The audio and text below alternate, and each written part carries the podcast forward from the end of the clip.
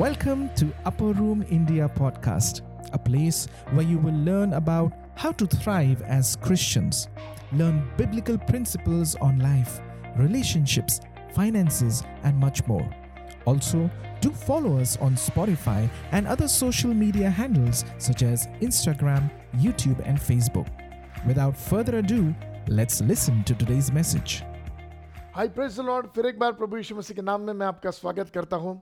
आज जो हम प्रभु के वचन में से देखने जा रहे हैं वो डिवाइन एक्सचेंज के विषय में, डिवाइन हीलिंग के टॉपिक में हम देख रहे हैं और किस तरीके से परमेश्वर का अद्भुत प्लान हमारे जीवन के लिए है। पुराने नियम में कैसे परमेश्वर के अद्भुत प्लान्स हमारे लाइफ के लिए छिपे हुए हैं, उसकी बात उसकी ओर हम देखेंगे जो हमको मिलता है दूसरा राजा छठवां अध्याय पहले वचन से लेकर सात वचन तक हम देखेंगे। एक दिन जब मैं इस भाग को पढ़ रहा था तो मैंने पवित्र आत्मा से पूछा, पवित्र आत्मा उस दिन में तो ये एक अद्भुत मिरेकल हुआ एलिशा के द्वारा, मगर ये आज मेरे लिए क्या काम का है। और जब मैं इस बात को पूछ रहा था तो पवित्र आत्मा ने पर्सनली मेरे लिए जो बातें कही, आज मैं आपसे वो बातें करना चाहता। हो सकता है थियोलॉजिकली आप कुछ और बातें करें, मगर जो बात प्रभु की आत्मा ने मुझसे कहा मैं आज आपसे बात करना चाहता, कैरेक्टर्स को लेकर जो बातें प्रभु ने कही है।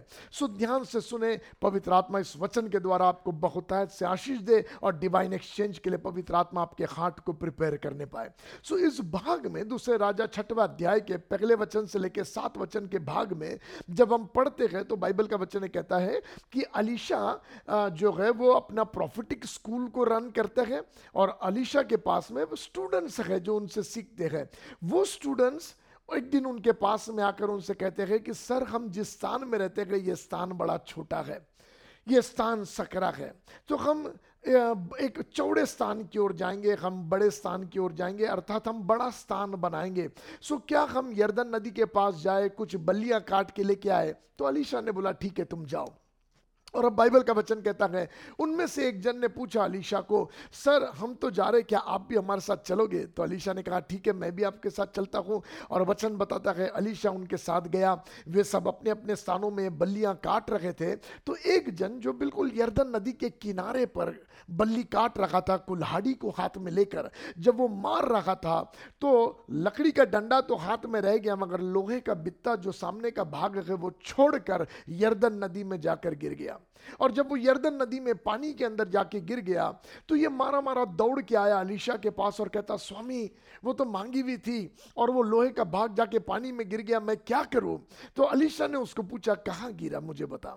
उसने बताया ये स्पॉट है, यहाँ गिरा। तब वचन कहता एलिशा ने लकड़ी को तोड़ा और लकड़ी को वहीं पर डाला, लकड़ी अंदर गई, लोहा पानी पर तैरने लगा। एलिशा ने कहा हाथ बढ़ा के उसे ले ले, और वचन कहता उसने हाथ बढ़ा के ले लिया और निश्चय उसने वापस उसको उसमें फिक्स कर दिया होगा, फिट कर दिया होगा। बड़ा ब्यूटीफुल एक मिरेकल इस समय में हुआ। मगर जब मैंने पवित्र आत्मा को इस भाग के विषय में पूछा तो पवित्र आत्मा ने मुझसे कहा, बेटा इस कहानी में एलिशा परमेश्वर बाप की जगह पर है। इस कहानी में लकड़ी जो है वो यीशु मसीह को दर्शाती है, इस कहानी में लोहा मनुष्य को दर्शाता है, और इस कहानी में जो यर्दन नदी का पानी है वो संसार और संसार के पापों को दर्शाता है। इससे पहले की गहराई में जाऊं मैं आपको कुछ दिखाना चाहता हूं। दूसरा राजा इसका छठवां अध्याय का पहला वचन यदि हम पढ़ेंगे तो हम देखेंगे वहां पर क्या लिखा हुआ है। भविष्यद्वक्ताओं के चेलों में से हाँ, किसी ने एलिशा से कहा हाँ, यह स्थान जिसमें हम तेरे सामने रहते हैं हाँ, वह हमारे लिए बहुत छोटा है। वो हमारे लिए बहुत छोटा है, थोड़ा है, सकरा है। बड़े बड़े ध्यान से सुनना। द डिमांड वाज हमारे पास है मगर थोड़ा है, हमें और चाहिए है। नाउ सुनना, बाइबल बहुत क्लियरली इन बातों के विषय में हमें सिखाती है। बाइबल ये कहती है शारीरिक बातों में, दैहिक बातों में कंटेंट लाइफ को जीना जरूरी है, अपने आप को संतुष्ट कर लेना जरूरी है, मगर आत्मिक बातों में परमेश्वर के लिए और अधिक भूखे प्यासे होते चले जाना। बड़े ध्यान से सुनो, आत्मिक बातों में संतुष्ट नहीं करना मगर और भूखे और प्यासे हो जाना, मगर शारीरिक बातों में अपने आप को संतुष्ट करने के विषय में बाइबल बाइबल बात करती है, अपने आप को कंटेंट करने के विषय में बाइबल बात करती है। मगर हम लोगों ने उल्टा कर दिया, हमने आत्मिक जीवन में बहुत जल्दी संतुष्ट होना सीख लिया, पाँच मिनट की प्रार्थना में संतुष्ट होना सीख लिया, थोड़ा मोड़ा प्रभु के लिए सेवा करते उसमें संतुष्ट होना सीख लिया, वचन का थोड़ा सा ज्ञान, वचन के साथ थोड़ा सा समय बिताना, थोड़ा देर प्रभु के साथ बातचीत करना, उसमें हमने संतुष्ट होना सीख लिया। मगर शारीरिक बातों में हमको एक बंगले से दूसरा बंगला चाहिए, एक गाड़ी से दूसरी गाड़ी चाहिए। नाउ लिसन, मैं इसके खिलाफ नहीं हूं, मगर बाइबल कहती है हमें इस संतुष्ट लाइफ को जीना सीखना है, शारीरिक बातों में और आत्मिक बातों में और अधिक भूखे और प्यासे होना है। नाउ सुनो, क्यों बाइबल ऐसे कहती है मालूम? क्योंकि सारी गड़बड़ियों की शुरुआत जो उनके पास है उसमें संतुष्ट नहीं रहने के द्वारा हुई। क्या बताना चाह रहा मैं आपको? आदम हवा को परमेश्वर ने आदन के बगीचे में बनाया था, ब्यूटीफुल प्लेस में परमेश्वर ने उन दोनों को रखा आदन के बगीचे में, और परमेश्वर ने उन्हें सारे बगीचे के फल खाने के लिए दिया था, मगर उनसे कहा था एक फल को नहीं खाना जो बगीचे के बीच में है, भले और बुरे के ज्ञान के वृक्ष के फल को नहीं खाना। मगर आपको मालूम, जो परमेश्वर ने दिया था आदम हवा उसमें संतुष्ट नहीं थे, जिसके लिए परमेश्वर ने मना किया उसकी चाहत में वो आगे बढ़ गए।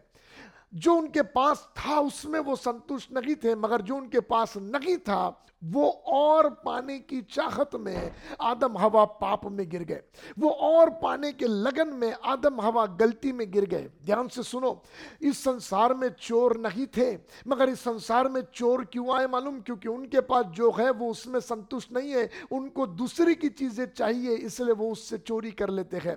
इस संसार में वैश्यागमन, इस संसार में व्यभिचार करने वाले लोग क्यों है मालूम? क्योंकि उनके पास जो पत्नी उनकी है वो उससे संतुष्ट नहीं है, उनको और दूसरी स्त्रियां भी चाहिए है।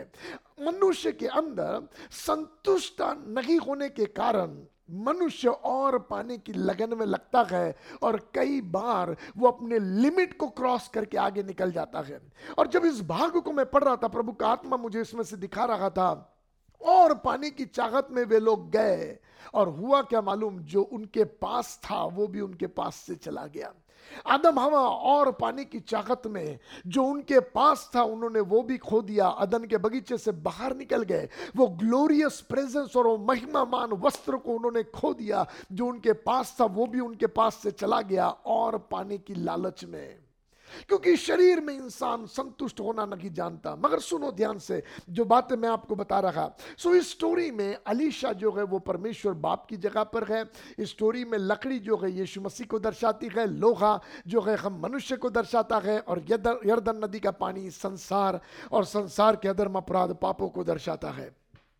ऐसे समय जैसे कुल्हाड़ी में लकड़ी और लोहा दोनों एक साथ रहते हैं, लोहे के अंदर लकड़ी होती है, ऐसे मनुष्य का जीवन परमेश्वर के प्रेजेंस में बना हुआ था, प्रभु की उपस्थिति में था। परमेश्वर का प्रेजेंस मनुष्य के अंदर था, परमेश्वर का कैरेक्टर, परमेश्वर का नेचर, परमेश्वर की बातें, परमेश्वर की दिया हुआ सब कुछ मनुष्य के अंदर था। मनुष्य परमेश्वर के अंदर, परमेश्वर मनुष्य के अंदर, एक मजबूत अलग नहीं होने वाले रिश्ते में मनुष्य और परमेश्वर दोनों एक साथ थे। मगर बाइबल का वचन कहता है एक दिन पाप की चाहत के खातिर, बुरी कल्पनाओं के खातिर मनुष्य है जो परमेश्वर से अलग हो गया, और बाइबल उसके विषय में कहती है मनुष्य और परमेश्वर के बीच में एक ऐसा बड़ा अंतर आ गया कि मनुष्य उस अंतर को कभी पार नहीं कर सकता था। जब वो बल्ली काट रहा था और पानी की चाहत में, ऐसे इंसान भी और पानी की चाहत में ये पाप क्या है, वो बुराइयां क्या है, वो गंदगियां क्या है, संसार के मजे क्या है, ये और पानी की चाहत में जब मनुष्य परमेश्वर को छोड़कर दुनियावी बातों के पीछे दौड़ा चला जाता है, तब उसे पता नहीं चलता कि वो किस गहराइयों में जाकर गिरने जा रहा है। जैसे लोहा निकल कर गया और पानी में गिर गया, ऐसे मनुष्य निकल कर संसार के पापों में गिर गया। मगर जब लोहा पानी में गिरा तो वो ऊपर नहीं तैर रहा था, वो बीचों बीच में पानी के नहीं था, मगर जितनी गहराइयों में पानी के अंदर झाड़ियों में चला जा सकता उतनी गहराई में लोहा चला गया। ऐसे मनुष्य भी जितना पाप में गिर सकता था उतना गिरता चला गया। आज देखो कितना इंसान गंदा हो गया। मुझे आपको बताने की जरूरत नहीं, मगर कितनी गंदगियां है, नए नए प्रकार के विचार पाप के डेवलप हो रहे हैं। बाइबल कहती है अंत के दिनों के विषय में, जब पौलुस टीचिंग दे रहा तो कहता अंत के दिनों में लोग नए नए पापों को इजाद करेंगे, वे नए नए पापों को तैयार करेंगे, नए नए तरीकों से पाप करने की चीजों को फाइंड आउट करेंगे। इतनी गहराई में इंसान पाप के गिरता चला गया गिरता चला गया। मैं आपको बताऊं, जब वो परमेश्वर को छोड़ के निकला था ना, तब उसको मजा आ रहा था, क्योंकि पाप की शुरुआत में मजा है, पाप की शुरुआत में मजा आता है। पाप जब आपके पास आता है ना, वो आपकी सेवा करने के मानसिकता से नहीं आता। वो आपको बोलता है कि मैं तेरी सेवा करूंगा, मगर वो सेवा करने के लिए नहीं आता है, मगर बाइबल का वचन कहता है वो मृत्यु देने के लिए आता है। अभिलाषा गर्भवती होकर पाप को जन्मती है, और जब पाप बढ़ जाता है तो मृत्यु लेकर आता है, बाइबल का वचन कहता है। ध्यान से सुनो। सो अब जब पाप बढ़ जाता है, मनुष्य जो है परमेश्वर से दूर निकलता चला जाता, क्योंकि उसको पाप में मजा आ रहा है, उसको बड़ा मजा आ रहा है, और वो निकलता चला जाता है, मगर पाप बहुत देर तक मजा नहीं लेता। जब जैसे लोहा पानी की गहराई में, झाड़ी में चला गया, ऐसे मनुष्य भी एक दिन जाकर पाप के ऊपर की झाड़ियों में जाकर फंस जाता है, जो उसको पता भी नहीं चलता। मुझे याद आता है वो स्टोरी जहाँ यीशु मसीह बताता है, एक व्यक्ति था जिसके पास में सौ भेड़ें थी। हम उस कहानी को जानते हैं। उस कहानी में एक भेड़ है जो अलग चले गई, एक भेड़ जो अलग निकल गई। चरवाहे ने आवाज दिया, बाकी निन्यानवे भेड़ें तो चली गई, मगर एक भेड़ जा नहीं सकी। मालूम क्यों? क्योंकि जब वो घास खाने के लिए गई थी ना, तो उसे हरा घास तो दिख रहा था, मगर उसके ऊपर की झाड़ियां नहीं दिख रही थी। और जब चरवाहे ने आवाज दिया तो निन्यानवे भेड़ें तो निकल गई, मगर एक नहीं निकलने पाई, क्योंकि जब वो निकलने के लिए सर उठाई तो उसकी सींगें फंस गई थी झाड़ियों में। और अब वो ताकत लगा रही है झाड़ियों में से निकलने की, मगर वो निकलने नहीं पा रही। जैसे लोहा उस पानी के अंदर से वापस नहीं आ सकता, जैसे ये भेड़ उस झाड़ी से जीत कर वापस नहीं आ सकती, ऐसे मनुष्य अपने अधर्म अपराध पापों में से निकल नहीं पा रहा था। जो लोग शराब के बोतल में घुस गए हैं वो निकलने नहीं पा रहे, जो नशे बुरी आदतों में घुस गए हैं, पराइयों स्त्रियों के पास चले गए हैं, वे निकलने नहीं पा रहे। क्यों नहीं निकलने पा रहे मालूम?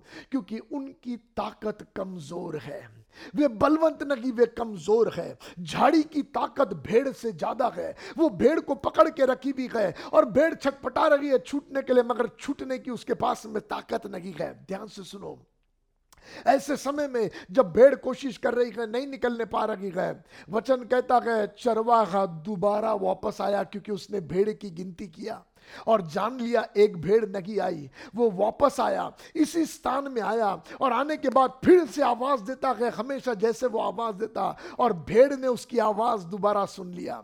मगर अब की बार भेड़ ने कोशिश किया और जान गई मेरी ताकत काम नहीं आएगी, अच्छा ये है मैं भी मेरे चरवाहे को पुकारूं। और जब भेड़ ने चरवाहे को पुकारा तो चरवाहे ने सेकंड टाइम आवाज सुन लिया।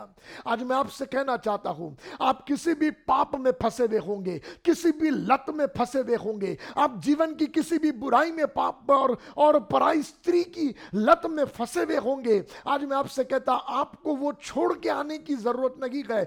आप वहीं पर पुकारो, आप अपने चरवाहे को, यीशु को वहीं से आवाज दो, आप उस फंसी हुई झाड़ी में से भेड़ के समान आवाज दो। मैं आपको वादा करता, आपका चरवाहा आएगा आपको छुड़ाने के लिए। वो झाड़ी में ताकत है भेड़ को रोकने की, मगर वो झाड़ी में चरवाहे से लड़ने की ताकत नहीं है। ध्यान से सुनना, चरवाहा आया और उसने झाड़ियों को तोड़कर अपनी भेड़ को उसमें से बाहर निकाला। ऐसे जब आप पुकारोगे, यीशु आकर आपको आपकी बीमारी से बाहर निकालेगा, यीशु आकर आपको बुरी आदतों से, लतों से बाहर निकालेगा। आज मैं आपको इनकरेज करना चाहता, उसके साथ समझौता मत कर लो, उसके साथ अपने रिश्ते को मत बना लो, मगर अपने मन में तैयारी कर लो कि मैं जगह हूं, मैं पुकारना बंद नहीं करूंगा, और मैं पुकारूंगा प्रभु मुझे बचा ले, प्रभु मैं यहां फंसा पड़ा हुआ हूं मुझे बचा ले। और जैसे वो चरवाहा भेड़ को बचाने आया, ऐसे आज यीशु आपको बचाना चाहता है। ध्यान से सुनो, चरवाहा आया, झाड़ियों को तोड़ा और अपनी भेड़ को उठाया। भेड़ थक चुकी थी, उसने भेड़ को छड़ी से मारता हुआ घर वापस नहीं ले गया ये कहते हुए कि क्यों यहाँ पर गई थी। ना, वो मारने के लिए नहीं आया, वो बचाने के लिए आया है। इस संसार में बहुत तेरे आए जो पापी को मारने के लिए आए, मगर मेरा यीशु जिसका प्रचार आज मैं आपसे कर रहा हूँ वो मारने के लिए नहीं, वो बचाने के लिए आया है। इसलिए वो आप पर छड़ी नहीं उठाएगा, मगर आपके परिश्रम में जब आप थक गए हैं, उस आदत से छूटने से आप थक गए हैं, यीशु आपको छुड़ाकर अपने गोद में उठाकर, मुझे ऐसा चित्र दिखाई देता, उसने भेड़ को गोद में उठाया और भेड़ से कहता, तेरे पैरों से तू भटक गई थी, मगर मेरे पैरों से अब तू घर वापस जाएगी। मैं आपको बताना चाहता हूँ, अपने आप को यीशु के हाथ में सौंप दो, वो आपको निशाने पर पहुँचाएगा। वो आपको उन डर, उन बुरी परिस्थितियों से छुड़ाकर, उन बुरे हालातों से निकाल कर आपको वो ठिकाने पर पहुँचाने पाएगा। मगर ध्यान से सुनो जो बात मैं आज आपको बताना चाह रहा। ऐसे समय में जब वो लोहा जाकर पानी की गहराई में गिर गया, जैसे मनुष्य पाप की गहराई में गिर गया, अब झाड़ियों ने उसको दबोच लिया। ये क्या झाड़ियां हैं जो आज मनुष्य को दबोचती है? जल्दी से सुनना, बाइबल का वचन कहता है पाप ने मनुष्य को पकड़ लिया है। पाप नाम की झाड़ी मनुष्य को पकड़ लेती है। पाप जब बढ़ जाता तो मृत्यु आता है। मृत्यु नाम की झाड़ी मनुष्य को पकड़ लेती है। मृत्यु कई बार बीमारी के द्वारा भी आती है। बीमारी नाम की झाड़ी ने मनुष्य को पकड़ लिया। गरीबी नाम की झाड़ी ने मनुष्य को पकड़ लिया। श्राप नाम की झाड़ी ने मनुष्य को पकड़ लिया। ऐसे कितने हैं जिन फंदों ने मनुष्य को पकड़ लिया है, और अब इंसान के पास ताकत नहीं बीमारी से लड़ने की, ताकत नहीं मृत्यु से लड़ने की, ताकत नहीं श्रापों से लड़ने की, ताकत नहीं गरीबी से लड़ने की। मनुष्य के पास ताकत नहीं है पाप से खुद छुटकारा पाने की, और इंसान उस भेड़ के नहीं, उस झाड़ी में फंसा पड़ा हुआ है, निकलना चाहता नहीं, निकलने पा रहा। और उस समय में वो जान गया अब मैं खत्म हो जाऊंगा, मेरे पास ताकत नहीं है। मैं आपको बताऊं, मुझे चित्र दिखाई देता, उस रात चरवाहा कहता है अपनी पत्नी से, एक भेड़ घर नहीं आई है, मुझे जल्दी जाना पड़ेगा। तो पत्नी कहती होगी अभी तो रात हो गई है, आप एक काम करो कल सुबह जाना। वो कहता नहीं नहीं नहीं, इससे पहले कि फाड़ खाने वाला सिंह आकर उसको उस झाड़ी में पकड़ ले, मुझे जाना पड़ेगा।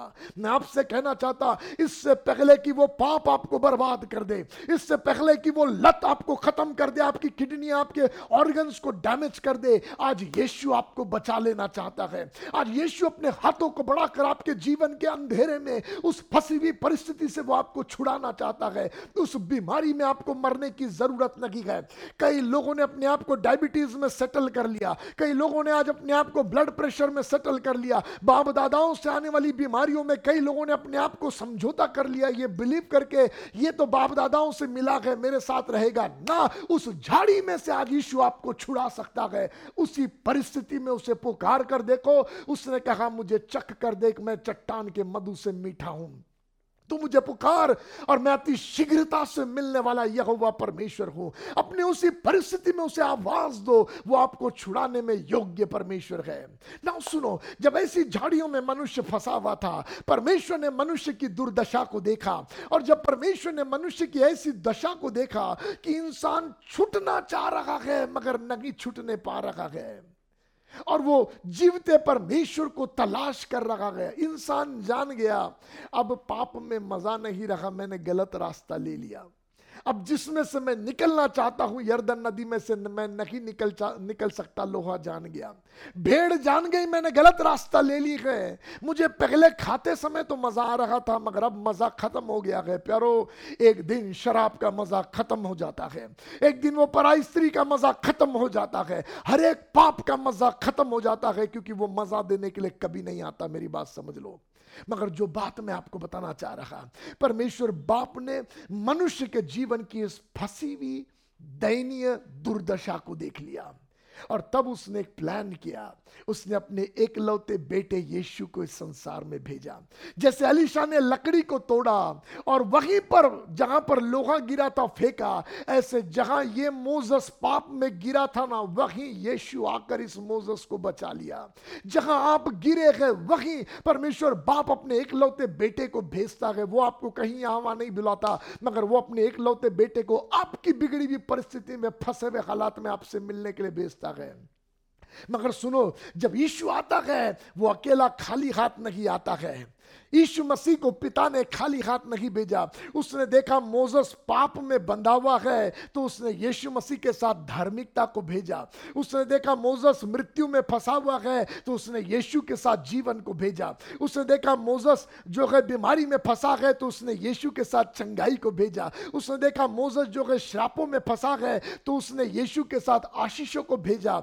उसने देखा मोसेस जो है इन सारी बातों के दुखों में, परिस्थितियों में, नाना प्रकार की चीजों में फंसा हुआ है, जो जो चीजों की मनुष्य को जरूरत थी उन सारी चीजों का इलाज लेकर परमेश्वर बाप ने यीशु मसीह को भेजा। और अब वो यीशु हम मनुष्य के पास आकर हमसे कहता है, मोसेस क्या तुम मेरे साथ एक्सचेंज करने के लिए तैयार है?